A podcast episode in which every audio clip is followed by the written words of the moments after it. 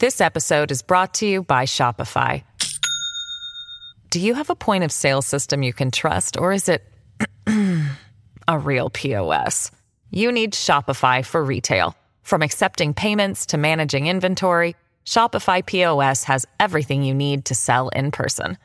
Go to shopify.com/system all lowercase to take your retail business to the next level today. That's shopify.com/system. Your brain needs support, and new OLLY Brainy Chews are a delightful way to take care of your cognitive health. Made with scientifically backed ingredients like Thai ginger, L-theanine, and caffeine, Brainy Chews support healthy brain function and help you find your focus, stay chill, or get energized. Be kind to your mind and get these nootropic chews at olly.com. That's O L L Y.com. These statements have not been evaluated by the Food and Drug Administration. This product is not intended to diagnose, treat, cure, or prevent any disease. Hello, everybody. This is Marshall Poe. I'm the editor of the New Books Network. NBN listeners like to read books and buy them. So we thought we'd tell you that right now, our friends at Princeton University Press are having a remarkable site wide sale. You can get 50% off books, including ebooks and audiobooks, with the code 50, F I F T Y, at checkout until May 31. You can save some real money on Princeton University Press books. I encourage you to go there and check it out. Welcome to the New Books Network. Welcome to the New Books Network. I'm your host Lin Shanjiang. Today, I'm so delighted to have Dr. Joseph He with us here on air. Dr. He, would you like to say hi to the listeners? Hello, everyone. Dr. He is assistant professor of history at Albion College and center associate at the Lieberthal-Rogel Center for Chinese Studies, University of Michigan.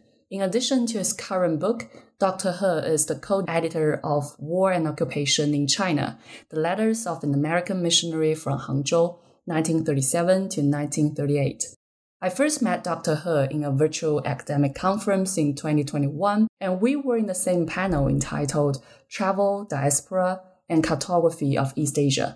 I was amazed by his presentation entitled The Sea of Glass Japan as mediatory space for China based American missionaries, especially the rich visual sources they showed to us. Since I'm a scholar researching women's war experience and memory of the Second Sino Japanese War, I truly felt that Dr. He's research spoke to me. After the conference, I could not wait to check out more about Dr. He's research and found a lot of interesting information through his personal website. I also noticed that his first monograph developing mission, photography, filmmaking, and American missionaries in modern China will be published soon by Cornell University Press. That's why I sent an invitation to Dr. He, and he generously agreed to talk about his book with me through the New Books Network. Before discussing with Dr. He about his experience of research and writing, let me offer the listeners a short overview of the book, Developing Mission, Photography, Filmmaking, and American Missionaries in Modern China. This book offers a transnational cultural history of US and Chinese communities framed by missionary lenses through time and space, tracing the lives and afterlives of images, cameras, and visual imaginations from before the Second Sino-Japanese War through the first years of the People's Republic of China. The book is divided into five chapters. It follows a chronological order of Chinese history during the first half of the 20th century, and at the same time, explores specific locales. Today, instead of following the historical trajectory, I would like to start by discussing your research experience and the major themes in your research. So, Dr. He, what motivates you to do this whole research? Why do you choose to focus on camera and also missionary? And how do they develop into the visual modernity and missionary modernity you propose in the book?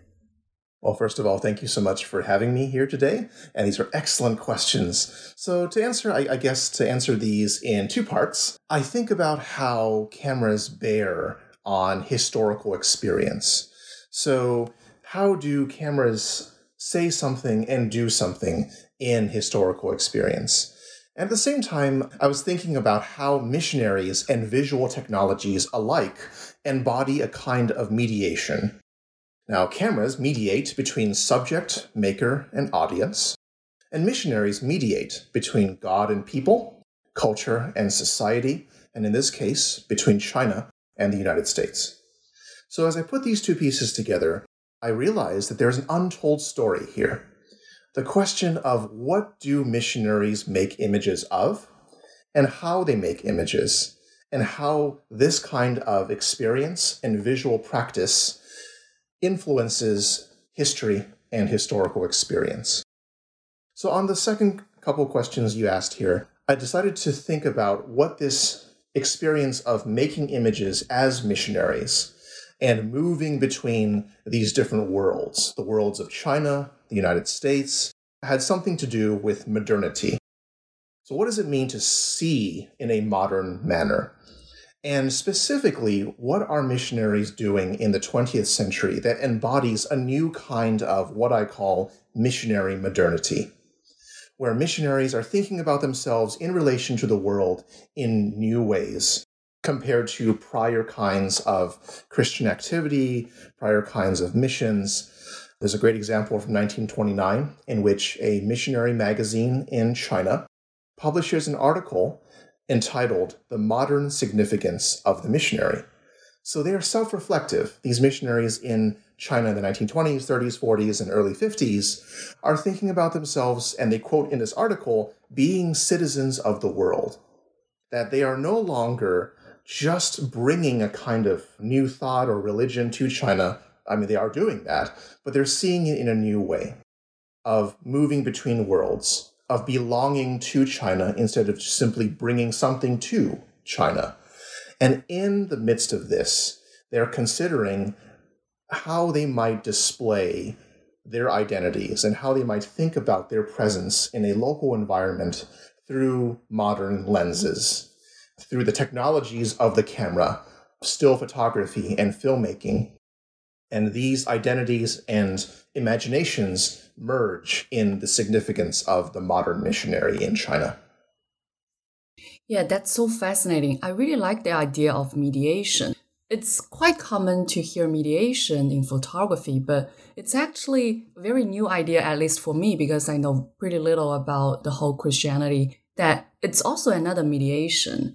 And of course, you actually touch upon the second question that I want to talk about, which is the visual modernity and missionary modernity we're talking about just now, and how do they speak to the Christian internationalism you mentioned in the book, and also the Sino-US cross-cultural encounters that you also mentioned in your talk just now, and also you talked so much in your book.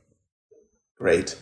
So if images move and missionaries move, they're also at the same time embedded in these uh, environments and places and historical changes in China. So there's this overlapping connection between the movement of missionaries, the movement of visual technologies and images, but also belonging to places. So back to the question of mediation, I love to think about these images, um, these identities, as embodying a kind of in betweenness. And if we have this in betweenness, we connected to these other ideas that missionaries are considering and also experiencing at this time the idea of Christian internationalism, that missionaries are considering the kinds of work that they do to belong to a wider global perspective. And some of these perspectives may be political, they may be bridging boundaries between countries, acting as informal diplomats in a way that's not the same as formal diplomacy, but also living between worlds and missionaries coming from the United States and then spending years and years, sometimes many decades in China um, and living these kinds of cross cultural encounters. So, the question I wanted to answer with this, this uh, work and these connections between visual modernity, missionary modernity, Christian internationalism, and cross cultural encounters, the question I had in mind was what do images and visual technologies do in pushing the boundaries of the missionary enterprise and what happens when images and visual practices go beyond the boundaries of strictly mission or religious settings. And I'll share a couple more examples later on in this conversation about what happens when missionary images leave the missionary enterprise. But I feel like these kinds of perspectives all connect in some way to embody a transnational experience. Yeah, again, that's so fascinating, especially this idea of in betweenness, because I think maybe people who are doing that particular period when people are encountering each other so much in this globalization will definitely think about this particular question. And me too, who is doing the second Sino-Japanese war. And again, it's in this war setting that people are also meeting each other and at the same time, they have very complicated emotions going on in their mind. And you were also talking about this, I think, in your war chapter that somehow the American missionaries is in between the Chinese and Japanese and how they are dealing with both of them. They may have their own national ideologies, but at the same time, they embodied some kind of internationalism in this whole process. And I really love that particular historical description. So as I've talking about this, there's one thing that's really embedded in your book, as you mentioned just now, that is the whole chain of photography and filmmaking as well. And I love that so much because personally, I also love photography. And then I somehow know something about the visual technologies, but not so much. And also, I sometimes feel struggling like, oh, I'm only an amateur, but there are all those professional photographers. But you were talking about this idea of vernacular photographers and would like to know more about the tension between the so-called vernacular and also the professional. And then after the photographs and also the films were made, there will be the circulation and reception, and then there's also the preservation. And it's so much interacting with the whole world, the audience, and all the other people involved in it. So I I would love to hear you sharing more about all the stories in the chain of photography and also filmmaking. Great. And I'm glad you're thinking about this because for many historians and also many uh, of us who consider images in history, what we tend to look at is the finished product or some version of that product. We have an image and often we take it at face value, like this image illustrates X, Y, and Z, and now we move on. But in history, images are part of a process the process of creation, the process of circulation, and the process of reception. So, in thinking about this, I love to think about, uh, for example, how missionaries who are arriving in China for the first time have cameras with them, and how they might think about themselves differently or see this new world differently if they have to think about what it means to make an image you have to take out your camera. You have to know where you are. You have to know these technical settings. You are perhaps practicing Chinese for the first time. Maybe you're, you're speaking terribly and you're trying to communicate with the people who are in front of you. So, all of that is wrapped up in the moment of how do I make an image of the new world that I'm going into. And many of these images, uh, at least in the example I just mentioned, are private images. They're images that you will take for personal use, for your family. They're not necessarily, in the moment of their creation, destined to enter the public. So this is a private type of image making. And um, as you just mentioned earlier, it's vernacular. These missionaries are not professionals for the most part. They do not make a living from making their images and they're perhaps having fun with these technologies. And we do this all the time when we make images, when we travel, when we go places, or we encounter new peoples. The experience of making an image is fraught with all of these anxieties and questions and interests, and the missionaries share in that. Now, the other questions here about photographer, filmmaking, and circulation. This goes back to the question of what happens when missionary images leave the missionary enterprise. Uh, in uh, the fourth chapter of my book, I discuss uh, a, missionary filmmaker, John Magee, who is in Nanjing during the uh, events of the Nanjing Massacre. And he is able to use his movie camera to produce these graphic documentary films of atrocities that are happening on the ground. And he's able to do that because he is, number one, a missionary. He's been there for many, many years. He has familiarity with the environment, he speaks Chinese, and he has a camera. And he has a highly advanced movie camera to enable him to make these images. But subsequently, what happens with the reception? The images, these films, are smuggled out of China. They go to other places in Europe, they in the United States. They are spliced into uh, newsreels. They are reproduced in Life magazine. And all of a sudden, these are no longer just missionary images. They are images that document military activities and atrocities in a global public perspective. So that shifts the, per- the frame, it shifts the perspective. Interestingly, at multiple parts in the journey of these images, Christian internationalism comes to, into play. The Reverend Magee, when he makes these images, he explicitly writes in his introduction to the films that he does not want these films to stir up a spirit of hatred against the Japanese. And he says this in this kind of Christian internationalist framework that he's not making propaganda to make people hate Japan. He wants to end the war. There's a pacifist tendency here, which is connected to Christian internationalism. And when these films are first made, one of the first things that happens is that a British missionary asks, Can I take these films to Japan? Can I show them to Japanese Christians in an effort to have them expose the violence and brutality of the war and use their religious identity and their communal collective force to stop the war. And we know in hindsight that it does not happen, that does not work. But it's part of this internationalism. So that's part of the reception. And finally, I just want to give another example of audience and preservation in some of these cases, um, these images and visual materials make these journeys around the world in very interesting ways. In this wartime uh, environment, another missionary family who is interned um, in North China. First, they're put under house arrest, and later on, they're put in uh, the very famous Weixian uh, internment camp in North China. During their kind of house arrest period, they make a short movie because they have a movie camera and they have a roll of color film. And what happens to this uh, color film? They decide, well, there's only one place in the world that can process color film. And that place is Rochester, New York, where Eastman Kodak has this processing plant. So after they make this short movie, which is just images of their kids and their friends and their Chinese colleagues, they somehow smuggle the film out and that film goes across wartime China.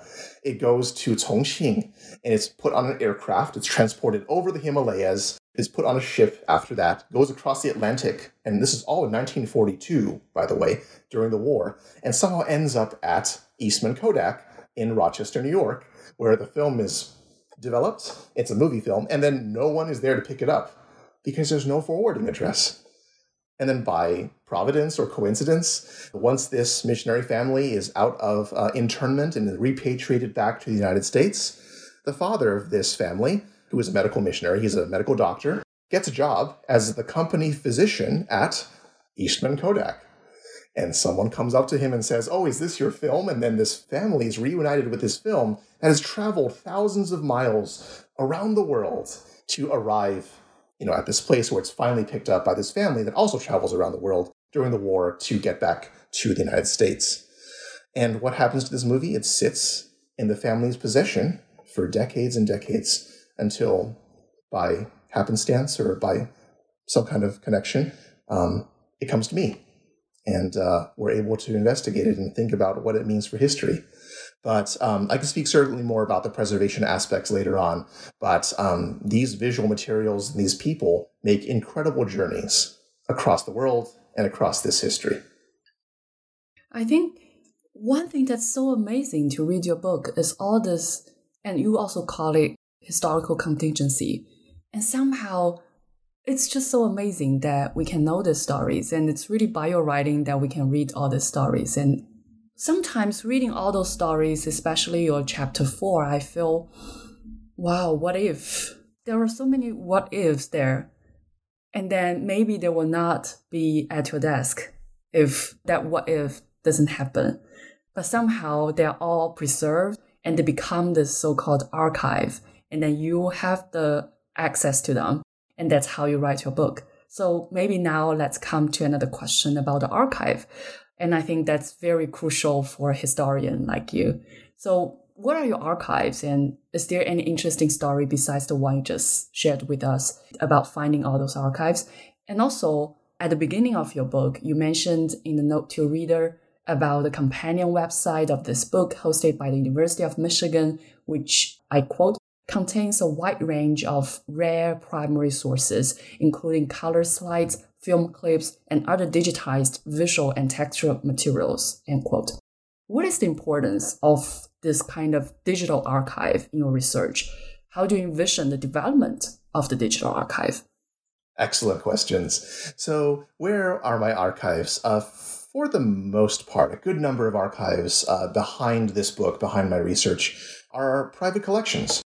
And these are really family collections. So, at one point, or many points, the materials and the devices that I just talked about were simply family images or institutional images or institutional devices. Um, that they belong to individuals, they belong to families, and even the stories I just shared were at one point simply family stories. It's part of a, a child's memory or a, a person's life. And in finding them, it really was again, happenstance. It was encounters with the children of missionaries or people who worked with these uh, materials before. And one by one, these people connected me to others that were either friends or colleagues um, who had once worked with them or known them. And one by one, finding these people. And of course, because my book covers Protestant and Catholic missionaries, of course, Catholic missionaries do not have children, Protestant missionaries do generally have families. There is this mix of family experience and institutional personal experience that is part of this work. So, where are the archives? Um, family settings, um, institutional settings. There's an excellent archive uh, now at the uh, at Boston College called the Ricci Institute for Chinese Western Cultural History. Um, that has an excellent archive of materials, also photographic materials. The Jesuit Archives and Research Center in St. Louis, Missouri also holds a large number, un, a lot of them unexplored, I think, collection of, uh, of materials, uh, films, photographs, and whatnot. Now, the companion website is currently still under construction, but mostly it will feature images that I was able to preserve from these families who have very generously allowed me to work with them. And there's a lot of trust involved in this. Um, but um, I hope to have um, those materials, as you mentioned, put up on the companion website, which uh, I hope will be useful for teaching and research uh, down the road. Your question about what about the digital archive, the digital media, that's really good. For me, I really think this is part of how historians engage with material. It's part of it is accessibility. Uh, so, for example, how do we work with film if we can't see the film? How do we work with film if we don't have the technical expertise to handle this material and put it on a projector and watch it? Um, you have to digitize it. And if you can't digitize it, a lot of this material remains unseen and makes you wonder about how many other photographs, films, color slides are out there floating around or sitting in repositories or family attics and closets waiting to be seen because they're not accessible to people via digital media. The second thing is also resolution and the ability to freeze frame or stop a movie or zoom in on a photograph. And unless you, again, physically have that object in your hands and can do that, it's very hard to, to do that from a distance. It's very hard to do that going to an archive. And now, as we know, during the pandemic, it's been increasingly difficult to gain access or physically go to where these materials are.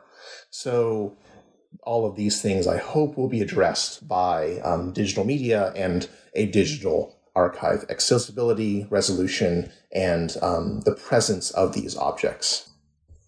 I definitely see that as like the future of at least part of historical research and all kinds of other researches related to the visual materials. And again, digital archive can be so important and crucial for us to do further research.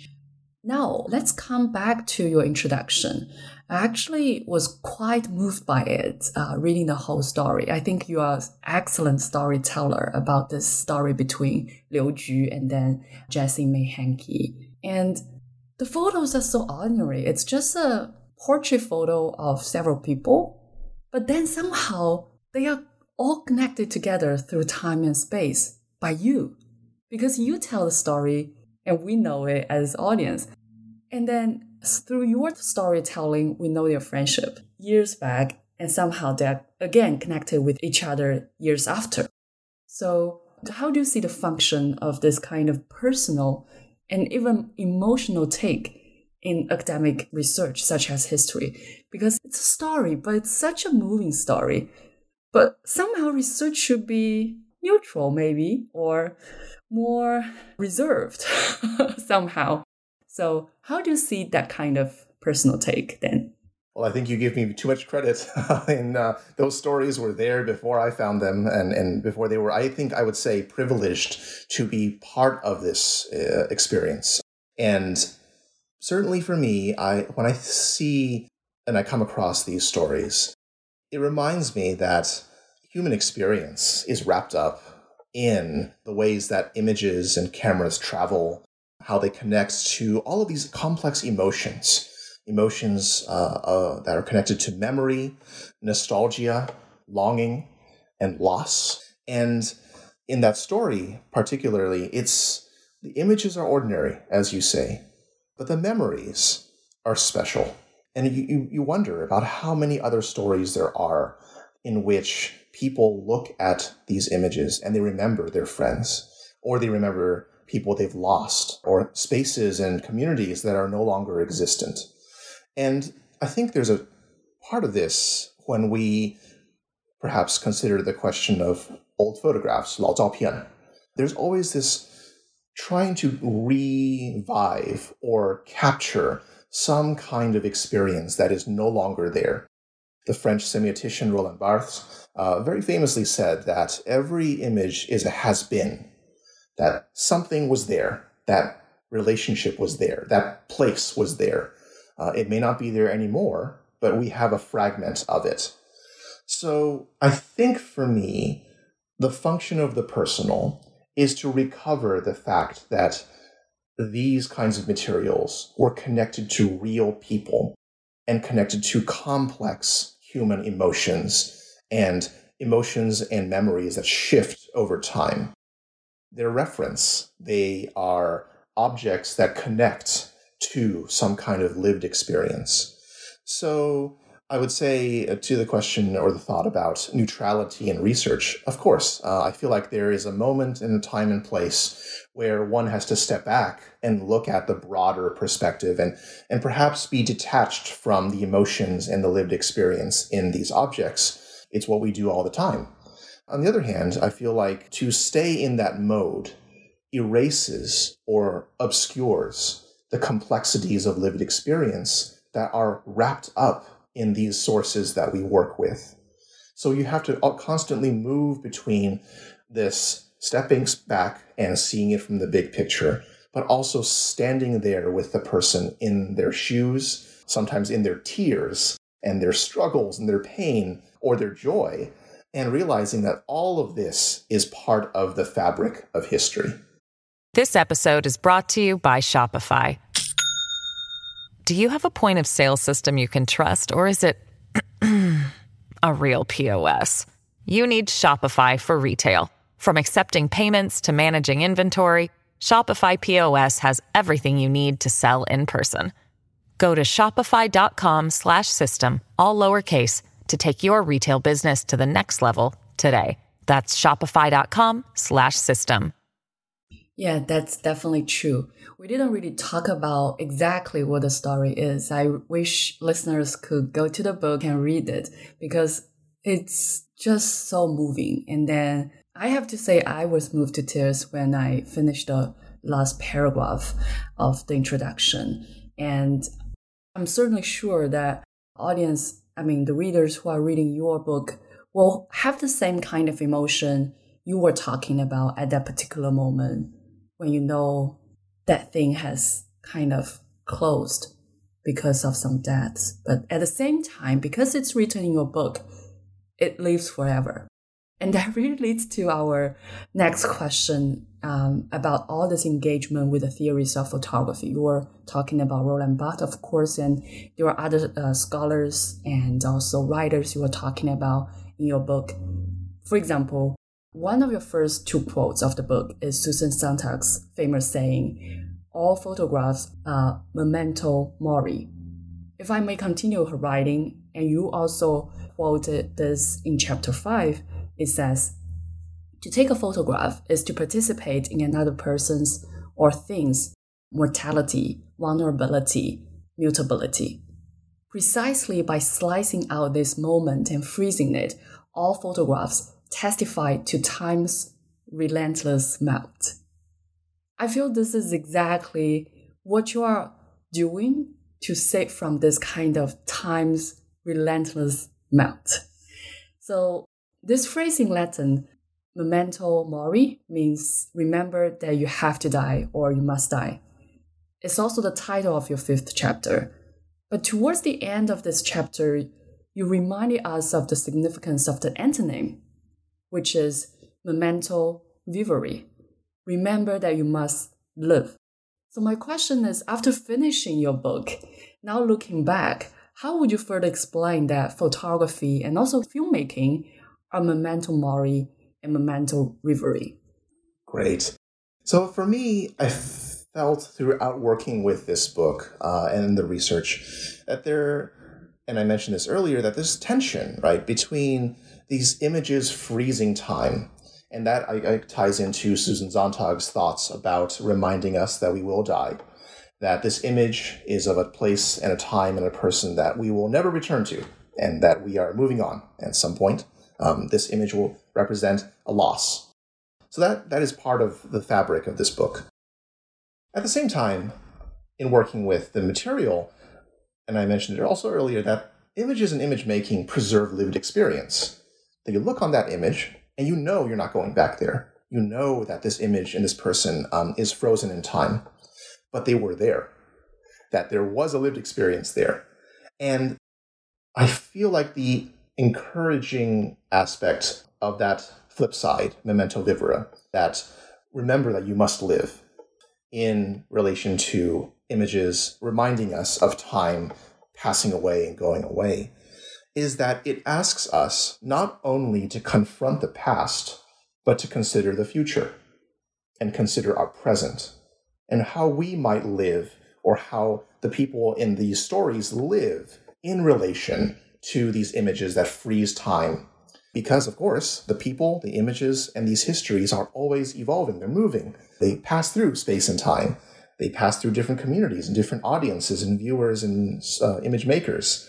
So it comes down to the question of what it means to live and belong in this world and how images and image making represent both sides of the equation. As I'm thinking about this whole kind of must die and must live feature of the photography. I'm also thinking about this again, going back to your idea of missionary modernity, how the missionaries' jobs have changed and also their destinies have changed along the first half of the 20th century. So, would you like to give us a kind of overview of this kind of development of the missionary modernity from the beginning to kind of the end in the 1950s? when People's Republic of China had its own, you said, modern Chinese Christianity. That is no longer the missionary modernity you were talking about at the kind of the huge part of your book. Yeah, so it's an interesting trajectory. In a way, at least in the 1910s, 20s, 30s, 40s, when the missionaries are in China, um, they're seeing themselves as increasingly partners with the Chinese state, with Chinese communities, and with Chinese Christian indigenous development. So, what does it mean to be a missionary there and work alongside instead of working over someone?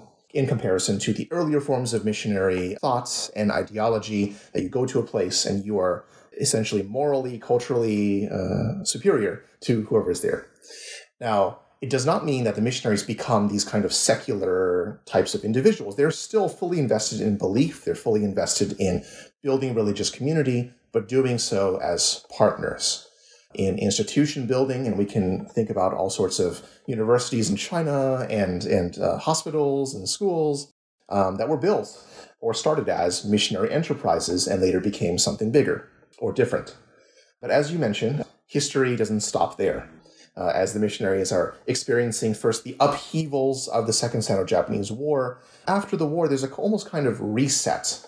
Missionaries and Chinese Christians are seeing the moment after 1945 as a moment of new opportunity. And they almost prefigure this idea of building a new China. It's all Zhongguo. You know, like uh, they're trying to rebuild some kind of new global development in China that is not the same kind of 1920s and 30s partnership with institutions. They're going to make this missionary enterprise even more globally connected. Uh, and there are all sorts of examples that I cover in my book about that. But history, again, does not stop there. 1949, um, regime change happens. And in a way, missionaries are then confronted with a Chinese state that has moved beyond them, that they're essentially left behind. And then in the 50s, they not only are left behind, but they become antagonists, they become the enemy. And there's no longer a way to work directly with the state. So the partnership then is dissolved. So what then do you do? You leave. You go other places. Um, you go other, other places in Asia or the world. Um, you take your missionary modernity elsewhere because there's a new China, literally, involved here. So I feel like that's the kind of trajectory that missionary modernity goes through over the course of the first half of the 20th century. So, what we just covered is really about Christianity, but I'm also curious about this particular religion's encounter with other religions in China. I think you mentioned some of this in your book, like the religious conferences that people from different religions encounter in a conference. So, would you like to share with us some other stories if there's encounters of various religions in China in this particular historical period? Sure. So, I wish I covered this more in the book. But certainly it's tied into the question of what happens when missionaries arrive in China. They have their cameras and they are unaware or not entirely sure how to make sense of this new world that they're entering. Uh, there's this great example of one of these missionaries that I do write about uh, in other contexts. He is doing his language school training in Beijing in about 1933, 1934, and he is making these trips to see different Buddhist temples in different parts of the city. And on one of these trips, he has his camera with him. He's taking pictures of different parts of this temple and practices there. And he's fascinated by these Buddhist structures and practices. And then he has a conversation with this Chinese Buddhist monk. And this missionary is probably, you know, he's not really fully uh, fluent in Chinese yet, so he's struggling with the conversation. And then the Buddhist monk suddenly says something like, We have your God here, uh, and we know about you. But the missionary is struck by the fact that he knows almost nothing about them, about this community. So there's a sense of trying to understand and figure out one's relationship to other religious practices that is part of the uh, enculturation experience.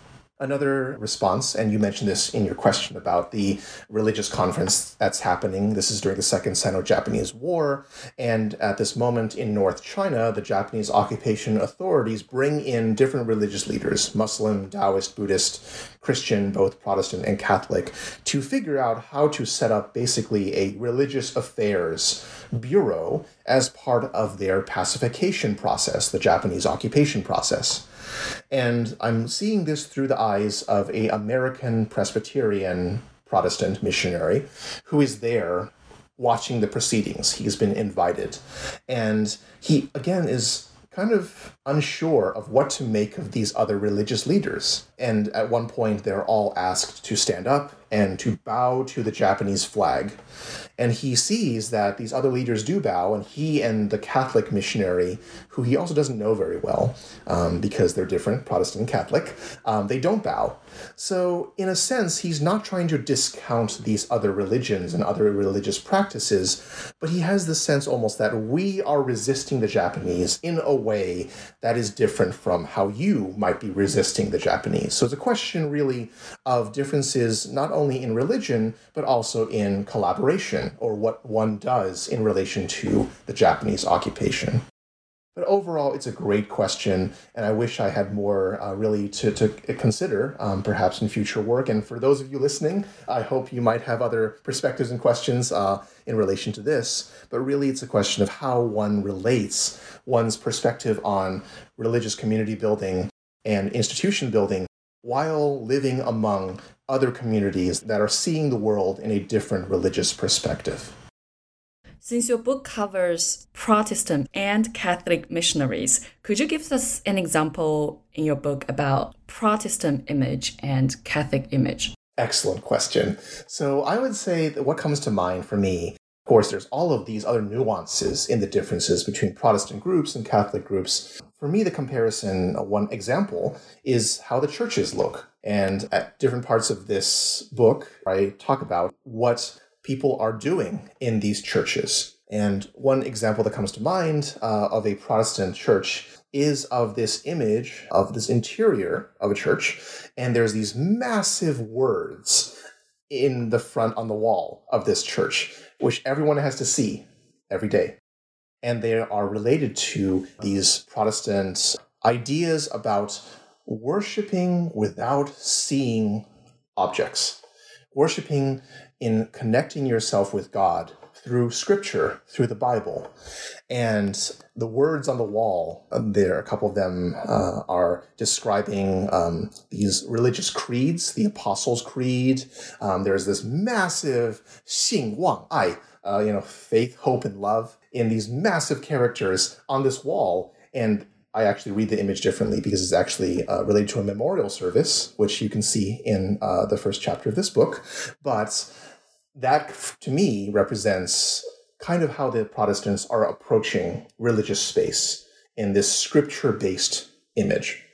On the other hand, another uh, Catholic church um, in Hunan, um, we've got these Catholic photographers making images of their church, and this is focus on the proper religious objects. The altar has to be decorated in a certain way. There are images of saints and religious figures images of Christ, um, of Mary, uh, the Virgin Mary. And this, for me, represents how Catholic photographers are trying to, to represent proper liturgy or proper religious belonging in a space that is centered more physically on objects. But what is part of this image, again, you can't see it, but it's in my mind, is that the altar is decorated in a hybrid style. There are Chinese paintings on this altar. The altar itself is carved with these decorations of flowers and birds in this almost like guohua type of like atmosphere. And for me, that says this is a hybrid project.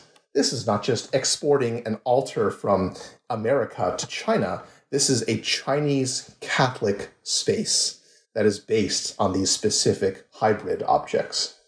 I really agree with that hybrid style. I saw some of the pictures in your book, and I see you have this church in a very Chinese setting. The whole architecture is so Chinese, and it's wooden, and there are all kinds of uh, decorations there, which you can see in a very traditional Chinese building. But then it's a church. So, yeah, that's very fascinating. The next question is so I think at least from my experience of making podcast and also listening to podcast, we all ask this question now because we are still in the pandemic. I feel your discussion of photos visibility and invisibility and also living traces are very crucial in this whole discussion. And you also touch upon pandemic in your acknowledgement. So I'm wondering, what would you like to leave in this podcast as a trace of sound for the you in the future and also the audience in the future? That is a deep question, uh, and I'm very glad you asked it. I feel, and we all feel, right, that there is so much uncertainty. We don't know what's going to happen next. We've been through all of these ups and downs uh, in the pandemic. Of course, we have moments of, I guess, joy or, or new perspective, and we also have moments of great darkness and, and challenges and difficulties. So I think what I would leave behind is to ask what binds us, uh, what connects us.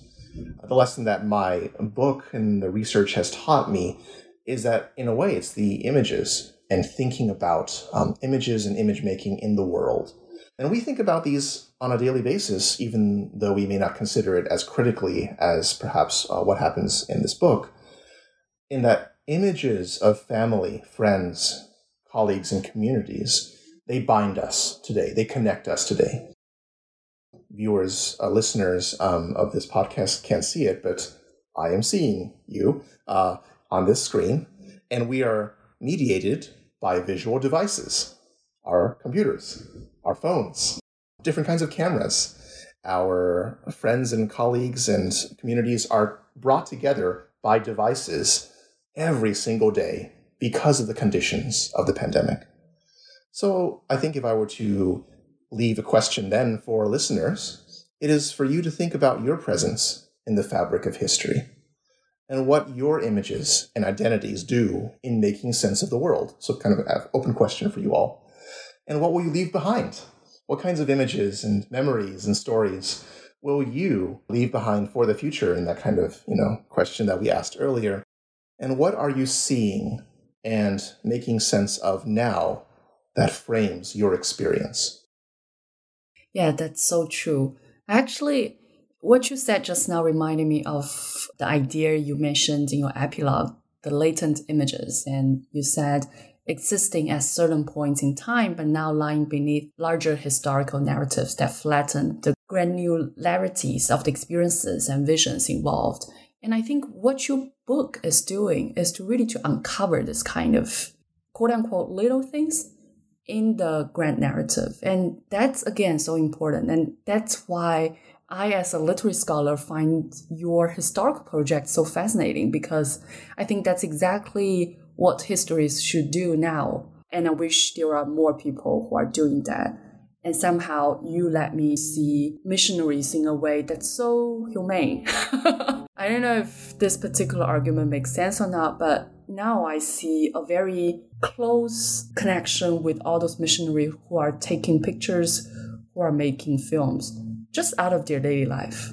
But maybe this daily life was daily in their time, but it can be kind of epical in our time.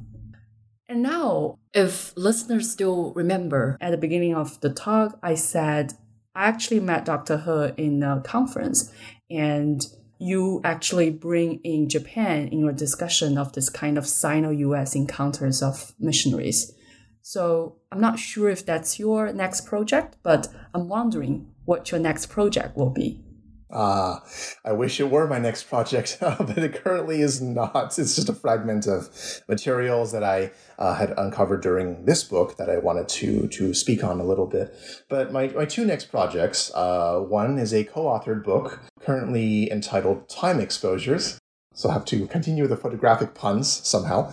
And this book is going to be on Catholic photography and the evolution of modern China. So, specifically Catholic photography, uh, which I am co authoring with Anthony Clark uh, at Whitworth University. And my next monograph is tentatively also entitled Bamboo Wireless uh, Mediating the Cold War in Asia. And this will be, I hope, about the role of public and private media in constructing Cold War perceptions of social change, anti communism, and uh, peripheries uh, in Taiwan and other parts of East Asia. Wow, I like those two titles, like time exposures and then bamboo wallets. Like this one is also very interesting. Developing mission. It makes people wonder what you really want to talk about. And then it's also very attractive as a title. So I really look forward to your future projects and I wish to read more of your books. So again, thank you so much for coming to our program. And I really want to end this whole talk with another little monologue. Because again, I am a fan of uh, photography and I actually read a lot of historiography of photography in the world. And one of the most prestigious photographers, Henri Cartier-Bresson, has said, to me, photography is the simultaneous recognition in a fraction of a second or the significance of an event, as well as a price, precise organization of forms which give that event its proper expression. In his mind, photography is all about catching the decisive moment. While Robert Capa may be the exemplary photographer on, based on his definition, your writing brings the image taken by like Magee and Wingfield and the Hankey family and all others to the forefront. So in this sense, you as a scholar and writer is also creating a decisive moment in history. I think that will end today's talks. Thank you again for coming to New Books Network. Thank you for having me.